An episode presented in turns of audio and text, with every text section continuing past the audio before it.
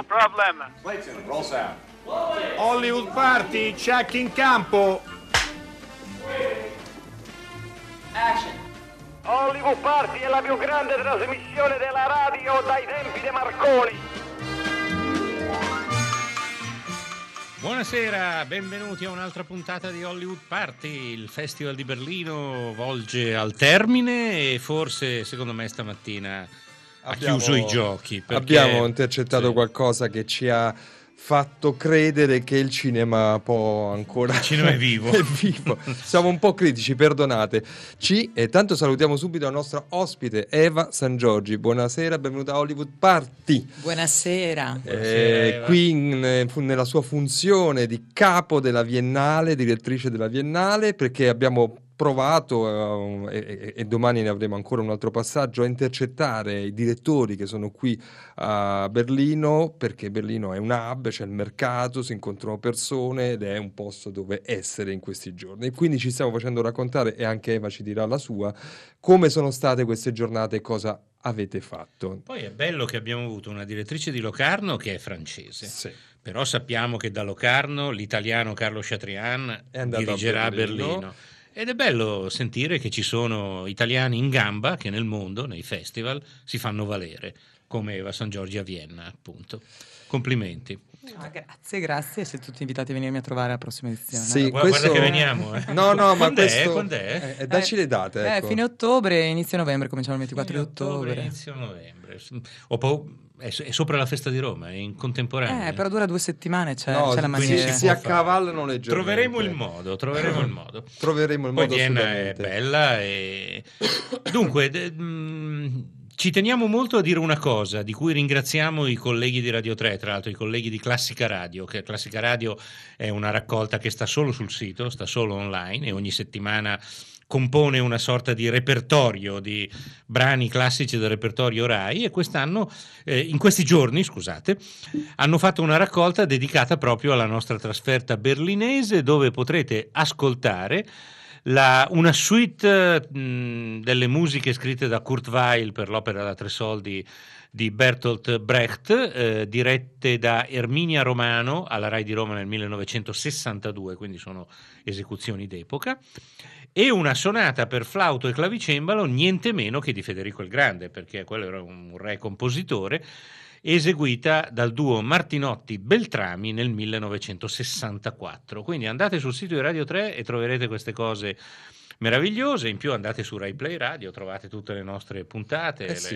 le- quelle che cinema alla faremo, radio. Anche insomma. quella di domani, almeno speriamo, perché domani a Berlino ci sarà un imponente sciopero, Eva, non so se ne sei informata.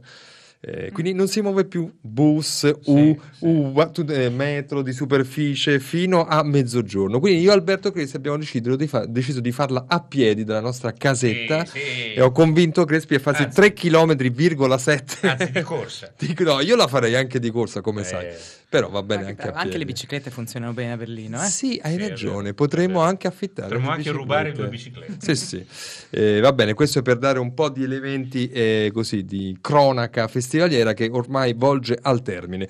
Ma eh, direi di entrare subito nella nostra chiacchierata con Eva San Giorgio. Innanzitutto ci dici, la Biennale è un festival che ha una sua caratteristica rispetto ad altri. Ce la ricordi? Ce la Certo, presenti certo, insomma, ai nostri certo. ascoltatori? Ma è un festival storico e non ha niente a che vedere con le biennali, cioè succede tutti gli anni veramente.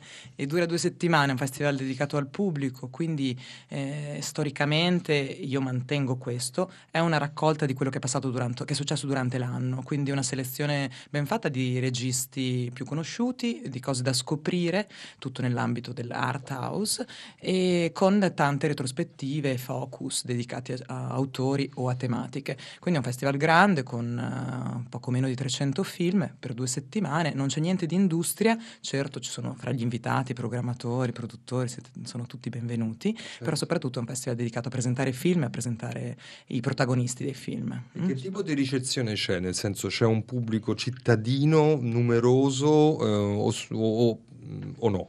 C'è un gran pubblico della città, Mhm. esatto, è proprio il Festival del Cinema della città, e quindi, qui- sì, quindi il pubblico è realmente impressionante.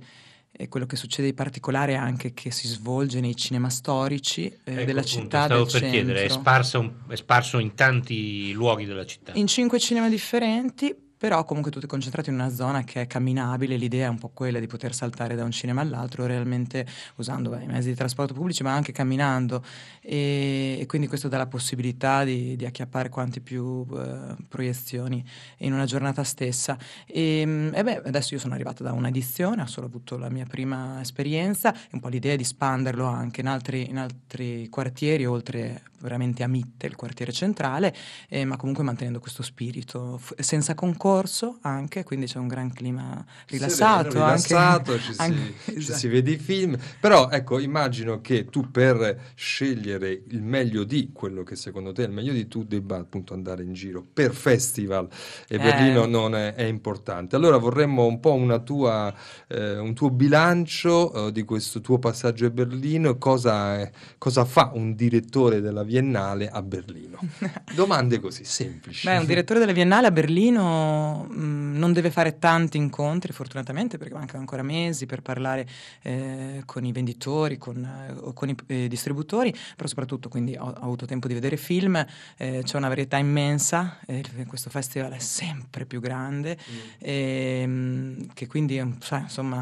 È ehm, dif- sì. difficile anche orientarsi. È difficile anche che- orientarsi eh. se uno poi non, non è del mestiere, anche per quelli del mestiere. Io realmente ho trovato il mio festival, ho trovato qualche titolo che mi ha realmente colpito, per cui eh, me ne vado a casa con una borsa piena di buone energie, almeno per adesso. Ma puoi Sì. farci delle Beh, anticipazioni? certo, certo, perché poi le anche condivise con altre persone, anche con gli stessi autori. Probabilmente il film che più eh, Ah. mi, ha, mi ha colpito è, eh, non sarò d'accordo con tutti, ma ben così, con Angela Schanelek, ehm, un film tedesco. In tedesco, sì. Sì, sì, sì.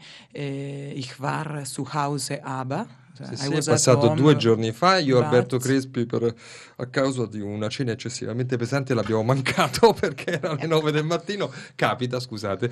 Però sapevamo che soprattutto una certa cinefilia era piuttosto allertata rispetto al passaggio di questa autrice. E tu ci confermi? Sì, è un'autrice che mi piace comunque, ma che è sorprendente in questo film, è profonda, divertente, eh, veramente anche sorprendente nel trattamento del dolore, della mancanza, della perdita di una persona cara e con vabbè, una messa in scena, una eh, mise en scène veramente da grande maestra e di un'eleganza eh, tutta femminile. Quindi per recuperarlo, Alberto, dobbiamo andare a Vienna. Perfetto. un'idea. È un'idea. È un'idea. Questo è un titolo. un Ma la qualche- lingua tedesca aiuta? È un po' una discriminante? No, il pubblico di Vienna immagino sia aperto a, a Se tutto. l'ho capito io, non, ab- non abbiate paura. No, no, ma chiedevo proprio come, se- come criterio di selezione. No, no, no, no, no. E in questo film eh, nemmeno, quindi è un film che si, che si apprezza anche eh, in questo senso e non è una discriminante per chi vuole venire alla Biennale perché tutto è sottotitolato in inglese, quindi non abbiate, Certo. In inglese. non abbiate timore. Qual è la tua, cioè rispetto ad altri titoli o comunque anche la tua valutazione del- di questa edizione di Berlino? Se sei riuscita a averne un'idea, eh? Perché comunque sei qui da alcuni giorni, non, immagino non dall'inizio. Insomma. No, esatto. Eh, vabbè, io mm, devo dire che comunque eh, l'ho sfruttato, ne ho goduto perché è una dimensione che ancora posso affrontare nel senso della, della logistica, almeno, perché sono altri festival che proprio mi, mi mandano fuori. Sì, eh, eh, venivo È poi tutto da... molto organizzato in questo senso. Sì, venivo Eh. da Sundance, quindi era ancora Mm. po' più complicato il movimento. E, e ne ho viste di cose, anche nel forum, ma anche in concorso, non l'ho visto proprio tutto e quindi come dicevo vado... Hai visto il film cinese di questa mattina? Che No. poi è il film di cui stavo parlando Che io. parlando dopo. È No. anche quello un film su un lutto. Eh sì, Però su un lutto che poi si allarga a una visione, direi, continentale della Cina e della sua storia. Film notevolissimo. Beh, sì, è un film che mh, tra segna la differenza rispetto. Anche noi non abbiamo visto tutto il concorso, un- una parte buona. eh, ci è sembrato ecco, che No. restituisse un'idea di cinema, ma Una- più che altro di, Un'altra, un'altra marcia. sì, un- di narrazione. Di, È un grande così. romanzo, dura Eh. tre ore. Insomma. Nulla togliendo a film più sperimentali, più... anche ieri abbiamo parlato del film di Denis Coté, che comunque è un film interessante, molto... Sì, è uno degli altri grandi, grandi Eh, titoli. sì.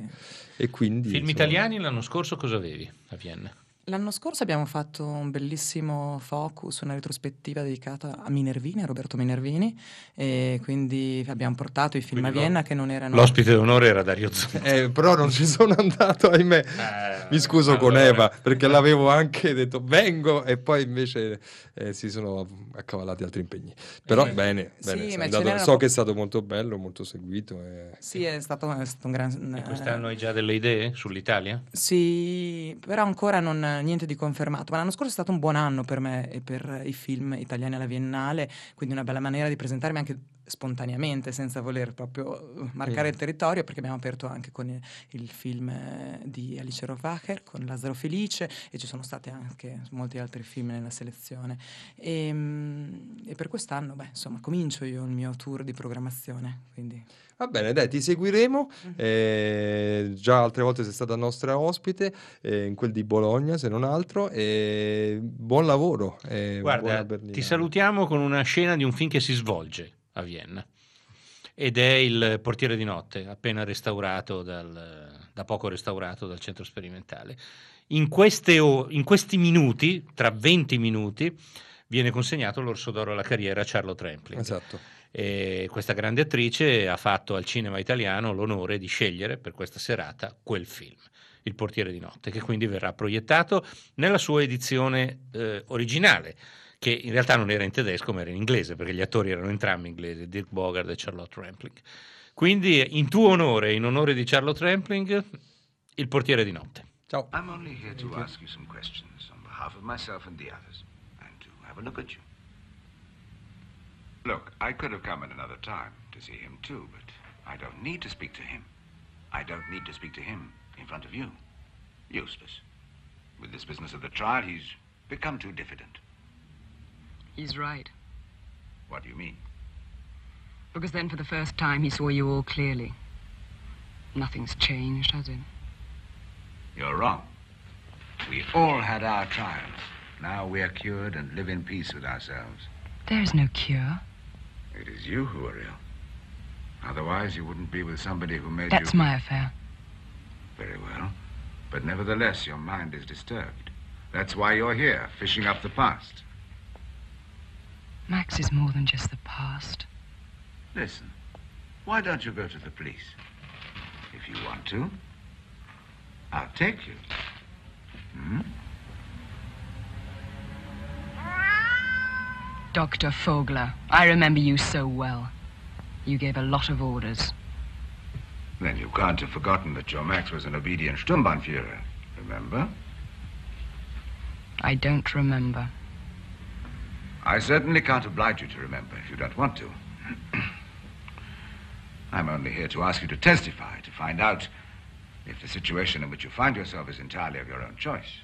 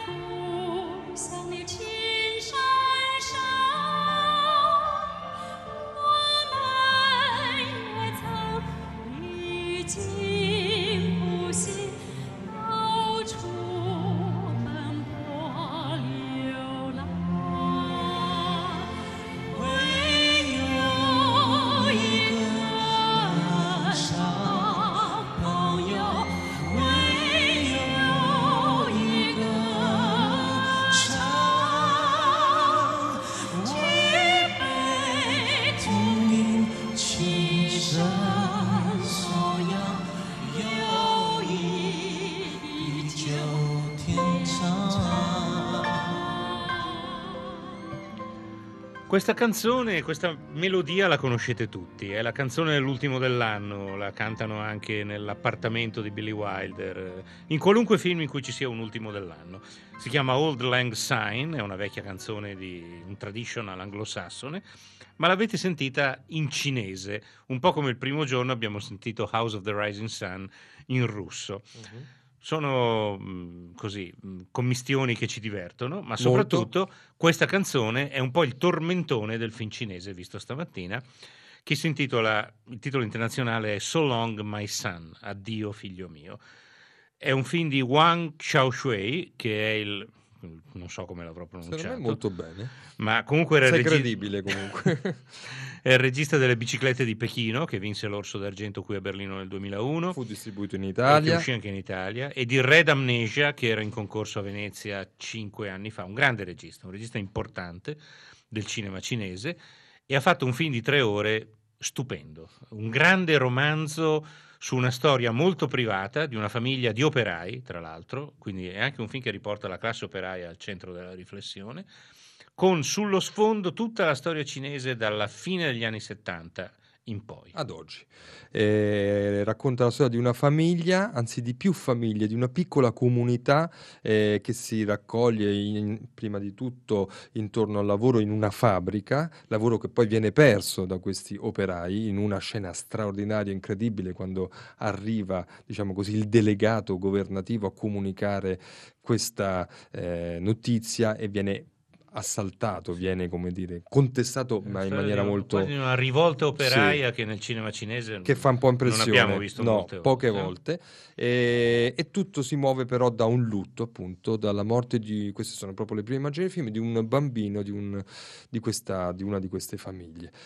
Sono- è un romanzo familiare, è un romanzo operaio, è un romanzo nazionale, sono più linee che si intrecciano e la cosa che lo rende molto affascinante è anche la capacità del regista di passare, cosa anche un po' complessa devo dire, eh, da eh, un momento, da un'epoca all'altra, eh, quindi è un film che non ha una linearità, ha dei salti temporali, come se fosse una sorta di melodramma sociale, con delle ellissi, con dei passaggi di tempo, che veramente avviluppano eh, lo spettatore e lo trascinano fino alla terza ora senza uno sbadiglio che sia uno. Sì, sì, è vero. Eh, tra l'altro è un film recitato magnificamente, oltre che ben scritto e ben girato, ed è un romanzo sulle generazioni, secondo me, proprio sul passaggio da una generazione all'altra sullo sfondo di un paese la cui storia sappiamo quanto è drammatica e quanto è importante per il mondo.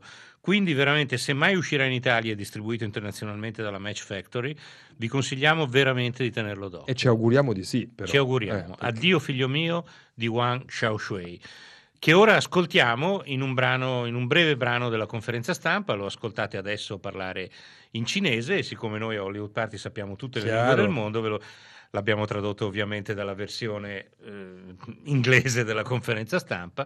Comunque sentiamolo nella sua lingua, Wang Xiaoshui. 对这个呃这个呃电影的整体的结构是比较呃冒险的，因为要、呃、这个故事要跨越三十多年。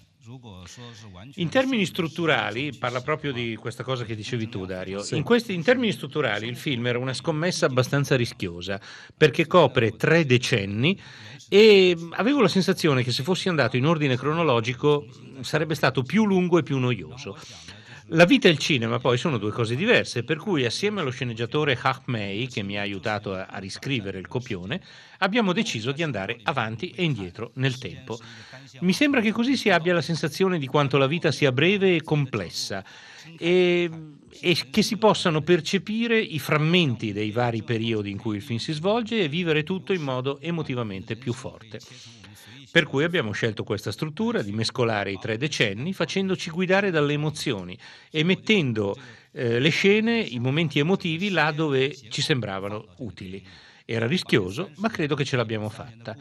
Non abbiamo usato alcun trucco di montaggio, non ci sono dissolvenze, non ci sono scritte con la data, ci sono sempre tagli netti come se tutto avvenisse in un presente assoluto e credo che anche così lo spettatore ricordi meglio che cosa è successo e capisca meglio cosa sta succedendo. Alla fine spero che il pubblico capisca, dopo due ore di proiezione, che il presente è la vita che i due protagonisti conducono sulla riva del mare in un piccolo porto dove lavorano e che le due ore che hai visto fino a quel momento sono tutte nel passato e che il presente avviene molto molto dopo. Insomma, era un rischio, ma spero che se avete visto il film l'abbiate trovato accettabile. 你直接就可以想到那个情节进入你的视线和头脑，所以我想把这个东西也放到这个这个电影的尝试里来，所以没有任何技巧来帮助这个时间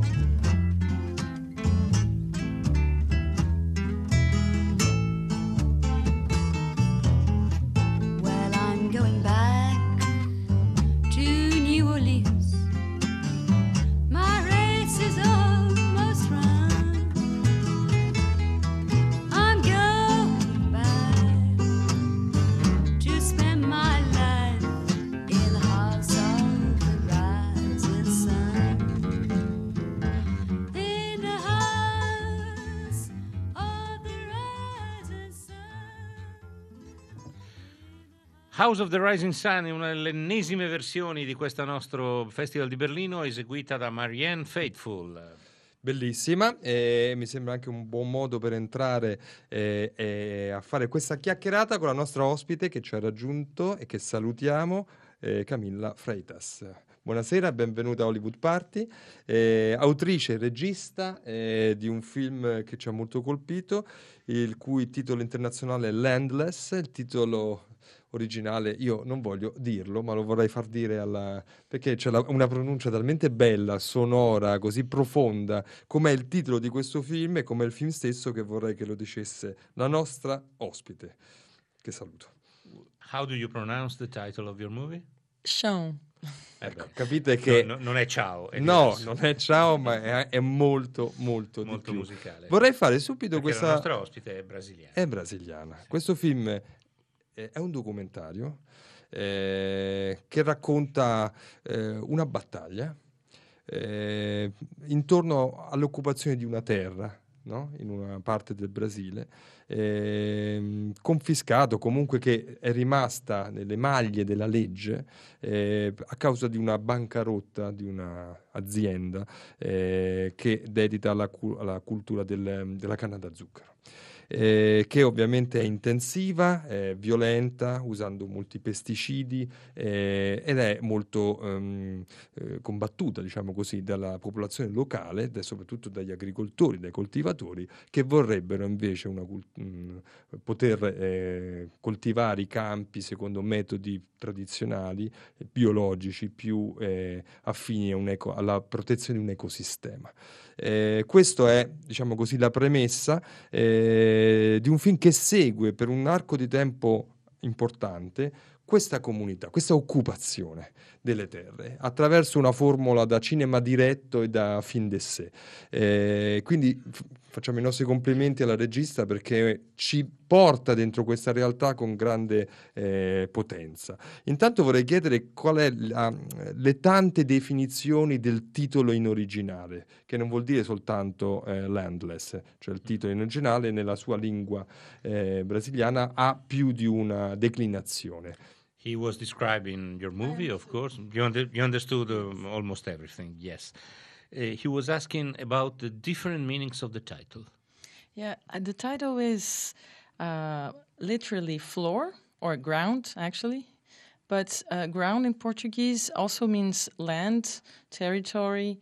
Uh, it can also have also poetic, poetical meanings like um, like a path or like a, an extension of land or a piece of land. So uh, since that's what they're looking for, a piece of land, a piece of ground to establish and to grow food, but also to to establish a dignious life. That's the that's the title. That's why. Il titolo, la parola mh, portoghese in Brasile significa letteralmente eh, terreno. Eh, ground è terreno Ground. più che terra, ma può voler dire anche il- un territorio e può avere anche dei significati poetici, può indicare un cammino, un percorso, può indivi- indicare una pianura, un'estensione di terra, può indicare un pezzo di terra dove vivere, stabilirsi, coltivare, ma anche eh, coltivare la propria vita, coltivare eh, la propria anima, insomma, ecco, quindi significato molto ampio. Beh, sì. ho voluto che ci... eh, Questa è- direi che è una perfetta introduzione del film, no? Perché il film parla di tutte queste cose, no? Non è soltanto un'occupazione politica, ma anche una visione del mondo eh, e anche un vivere, no? Perché queste famiglie, lo si vede non poche, irrompono in questo territorio, lo occupano letteralmente con delle macchine, una fila lunghissima di macchine, polvere, agitazione, perché rompono i cancelli, entrano e, e lì stanno. no? Eh, occupando questa terra e coltivandola. Allora, vorrei chiedere alla nostra regista come è entrata in contatto con questa storia e quanto tempo l'ha seguita, per quanto tempo. How did you get in touch with the story, and for for, for how long time you, you you covered it? You Sure. Well, good evening. First of all, I I started. I always admired the landless workers movements, who is the organization uh, which does the the occupation. Actually, uh, we follow one group of landless workers, but the landless workers movement exists in Brazil, all over Brazil. And I started uh, having contact with them when I was uh, in university in 2001. I got the chance to film them and to uh, see them, visit them for like two or three months with other colleagues. But we finished not making a film at that time. And after I, I made my first short film about peasants who had been pressed by a landowner to sell their land, uh, who had been threatened and had to sell their land. And that land, uh, 12 years later, was occupied by the landless workers movements. Uh, it had become a very big latifundium, uh, and now the, the landless workers were coming back, and they wanted the, the short film to, to show to the encamped people about uh, the history of that place, of that land. Uh, so I, uh, that's how I came in contact with that specific group in Goiás. Uh, coincidentally or not, that was the region where I grew up. Uh, so it had a very important meaning for me that they come back and occupy that land that had been occupied by agribusiness uh, throughout the 20 past years. In- adesso traduco, ma gli- le vorrei anche chiedere in che parte del Brasile siamo. In which part of Brazil are we? In Goiás. Goiás? Goiás is the center west part of Brazil. Ok, centro-ovest, perfetto. Ehm, io ho sempre ammirato questa organizzazione di cui si parla nel film, questa dei landless workers, i lavoratori senza terra. Ehm, eh, noi ne seguiamo solo un gruppo, un piccolo gruppo nel film, ma ci sono in tutto il Brasile, è un, è un movimento che, che è attivo in tutto il Brasile. Li ho incrociati per la prima volta nel 2001 quando ero all'università eh, con altri miei compagni di università li avevo filmati per due o tre mesi, poi però non, era- non eravamo riusciti a portare a termine un film.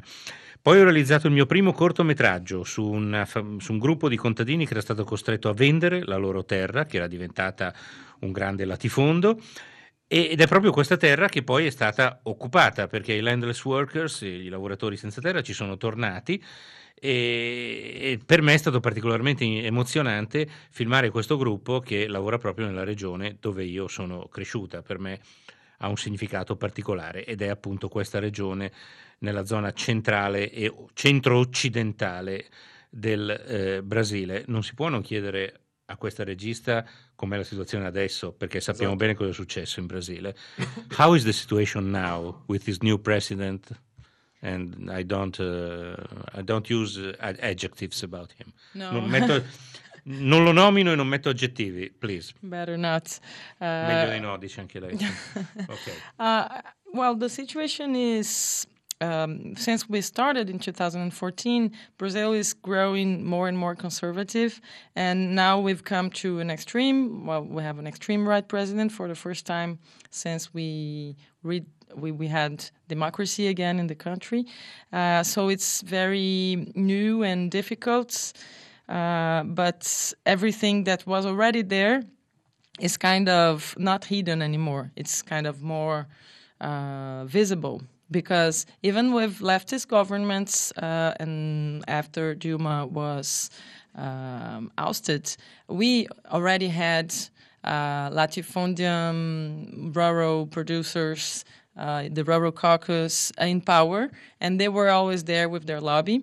But now the difference is that they are the government uh, completely. So uh, Bo- Bolsonaro has already declared all activism and all activists, including the landless workers movements, the nation's enemies. And he says that uh, landowners should uh, shoot the landless workers. They have the right to shoot them. And the first thing, one of the first things they, he did was to sign a decree facilitating the access to weapons. Now, in, in the countryside, you can buy weapons. You can have four weapons for per person. Uh, and that's what he said. He incitates violence against the landless workers. It, that's to say the least. Uh, he, he won't continue. He, he will suspend many political policies that were in course important for land reform. And he has already stated that land reform will finish in the country. That's his goals. Eh, dunque, da quando, mm, da, quando abbiamo, da quando abbiamo iniziato a seguire questa storia nel 2014, il Brasile è diventato sempre più conservatore e ora abbiamo il presidente più conservatore che, che ci sia mai stato in Brasile da quando in Brasile c'è la democrazia, da quando ci sono libere elezioni. Quindi da un certo punto è diventato tutto più difficile, però anche più alla luce del sole. Ciò che prima era nascosto ora è visibile perché anche con i governi di sinistra i latifondi esistevano e le lobby che controllano i latifondi facevano i loro affari. Adesso queste lobby sono il governo. Eh, Bolsonaro ha dichiarato i landless workers e tutte le organizzazioni di questo tipo nemici dello Stato e ha legalizzato il diritto di sparargli di fare fuoco, di utilizzare la violenza nei loro confronti. Uno dei primi degre- decreti governativi che ha firmato è stato per liberalizzare la vendita di armi. Adesso eh, comprare armi in Brasile, eh, se- come negli Stati Uniti evidentemente, è diventato più eh, facilissimo, per cui ha, ha legalizzato la violenza nei confronti di questa gente. Però almeno lo scontro è chiaro. Beh, questa è, so un... è- praticamente una dichiarazione di guerra Sì, ed è una guerra. Eh, grazie Camilla per aver fatto questo film, per avercelo raccontato, film bellissimo, intenso, speriamo di poterlo vedere anche in Italia e comunque che lo si possa vedere ovunque perché questo tema è fondamentale non solo per il Brasile, eh, ma il- sicuramente il Brasile per tanti motivi è un po' eh, una frontiera In questo ecco, in momento questo sì. senso rispetto a queste tematiche. Grazie e buona Berlinale. Grazie. Sentiamo una clip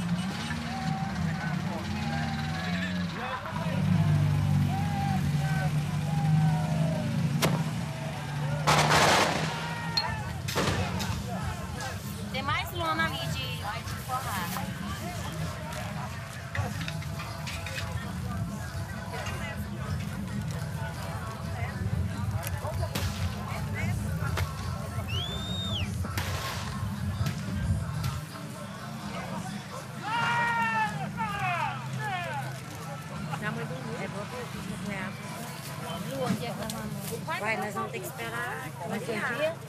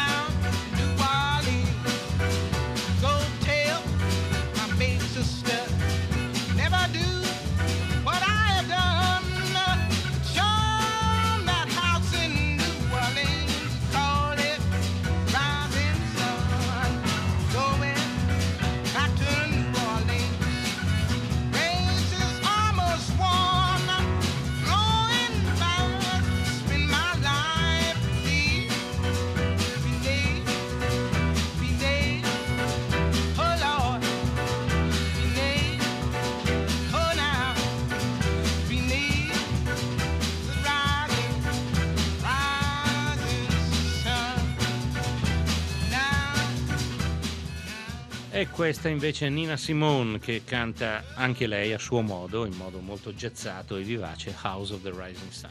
Meravigliosa. Allora, qualche minuto, gli ultimi minuti per un'altra ospite, un altro film. Una- un ospite di origini italiane che capisce l'italiano, anche se ci risponderà in spagnolo, Antonella Suda Sassi, eh, benvenuta. Ciao, grazie. Da che parte dell'Italia viene la tua famiglia? Pordenone, il nord. Ah, friulana, ah, Pordenone, dove si fa un meraviglioso festival sul cinema muto, non so se lo No, sai. non lo so. ecco. Io, non, io non, non- non è stato ahí nunca. Sì, sì, sì, non è mai stata in realtà a Pordenone, ma la famiglia viene da lì. Antonella viene dal Costa Rica invece, o dalla Costa Rica come forse meglio dire, e ha fatto un film che si chiama Hormigas, Formiche. Eh, le formiche sono importanti nel film, ma il, fi- il film è una storia di, eh, una storia di famiglia, è la storia di... Citando un vecchio film hollywoodiano, mi verrebbe da definirlo il diario di una casalinga inquieta. È un film famoso eh, ed è un ritratto di donna, appunto, il ritratto di una donna di una famiglia abbastanza mh, borghese, direi, eh, con un marito non molto simpatico, con due bambine e un marito, appunto, e, e tutta la famiglia del marito che ha il, la grande aspettativa che questa donna regali finalmente un erede maschio, insomma, ecco. E lei invece ha altri sogni e quindi è un po' un film sulla distanza fra le aspettative di una vita borghese tranquilla e i sogni di una donna. Va bene così, Antonella? Sí, muy interesante como lo decís. Dice interessante. Chi è questa donna? Raccontacela. Raccontaci un po' chi è questo personaggio che hai voluto raccontare. Bueno, eh, básicamente Isabel es una, es una madre que mm, tiene por ahí de los 30 años, o sea, está en sus 30 y la vida le pasó por encima. Es decir, ella está casada, tiene dos hijas y realmente nunca se cuestionó qué quería. Eso es el, ese es el, digamos, el centro de la historia, ¿no? O sea, simplemente las cosas pasaron. Ella nunca se detuvo a pensar qué quería.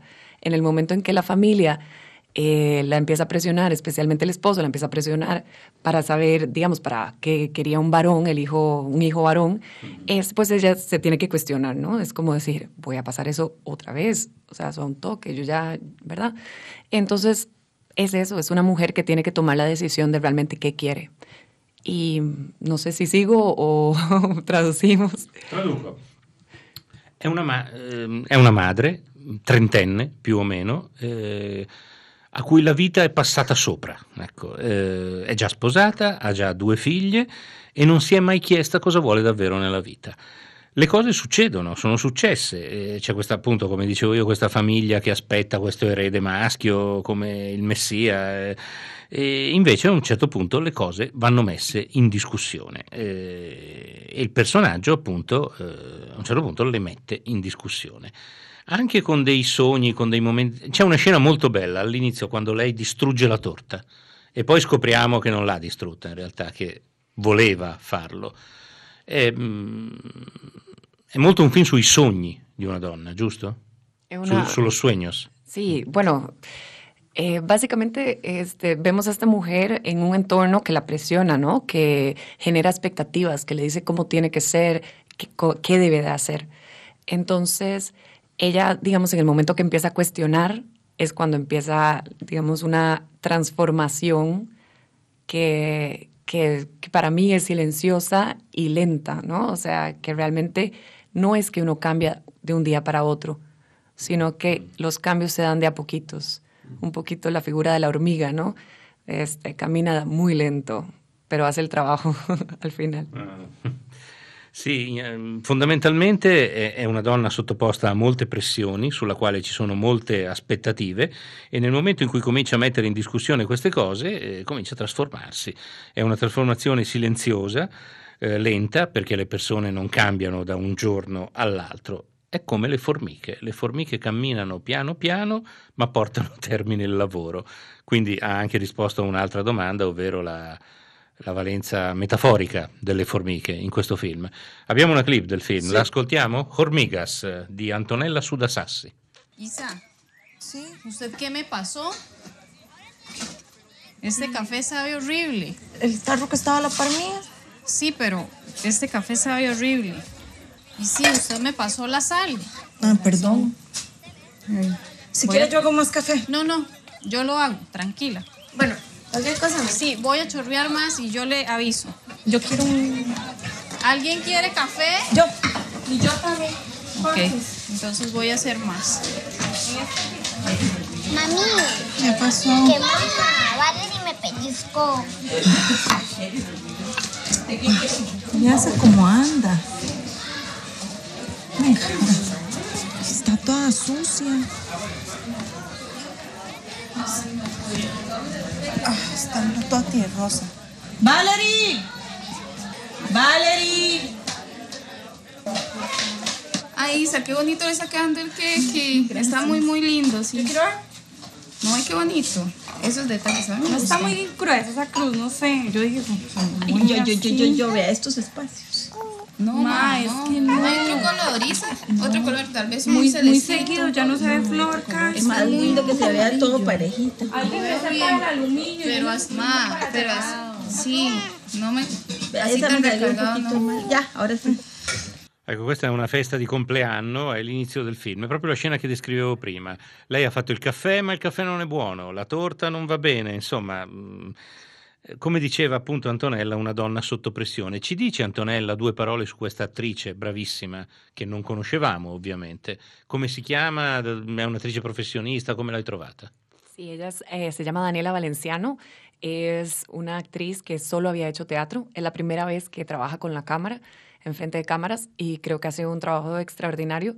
Realmente eh, fue un trabajo también que hicimos de trabajar alrededor de la cámara y con las niñas también, porque necesitábamos que esa naturalidad que se trata de transmitir a través de la cámara o de la película, digamos, se sintiera realmente. Y para eso las niñas también son de un pueblo muy pequeño. Una de ellas ni siquiera ha estado en el cine nunca, en el teatro, o sea, en un cine, ¿verdad? Este, entonces, bueno, fue un trabajo previo de, de preparación que nos llevó a que se sintieran muy cómodas entre ellas y que tuvieran una relación realmente íntima que se refleja como si fueran realmente familia. È un'attrice che si chiama, non ho capito il nome, Valenziano? il Daniela nome? Valenciano. Daniela Valenziano, eh, che aveva fatto teatro, è la prima volta che recita davanti a una macchina da presa, penso sia bravissima, lo è. Ha fatto un gran lavoro soprattutto con le due bambine che a loro volta sono non professioniste, vengono da un paesino piccolissimo e non erano mai state al cinema in vita loro. Bisognava creare una naturalezza fra la eh, fra la madre e le figlie nel film, quindi tra l'attrice e le due bambine. È stata una lunga preparazione che ha costruito una relazione intima come se fossero veramente una, una famiglia. Ormigas è un film eh, molto in- interessante, bello, eh, un film femminile come giusto che sia, come un po' la tendenza del festival di quest'anno e ringraziamo moltissimo Antonella Sudasassi di, averla, di, di esserci venuta a trovare. L'aspettiamo in Friuli o in Italia o comunque... Piacere. Prima o poi. Speriamo venire. presto. E ringraziamo anche chi ha fatto la trasmissione, ovvero io ho sentito il tocco di Enrico Murgia. Sarà stato così? Bah, Forse. forse. Francesca Levi, Maddalena Agnisci, le nostre curatrici, Massimiliano Bonomo, Alessandro Boschi, Erika Favora, Favaro, la nostra redazione. Poi c'erano tutto al femminile questa trasmissione, casualmente, ma anche no, Eva San Giorgi, Camilla Freitas, Antonella Sudasassi, grazie ancora, e Alberto Crespi e Dario Zonta che domani verranno qui a piedi per onorare il contratto. E Dennis Klöppe di Radio Berlin Brandeburg che ci ha mandato in onda e che ringraziamo come sempre. A domani! A domani!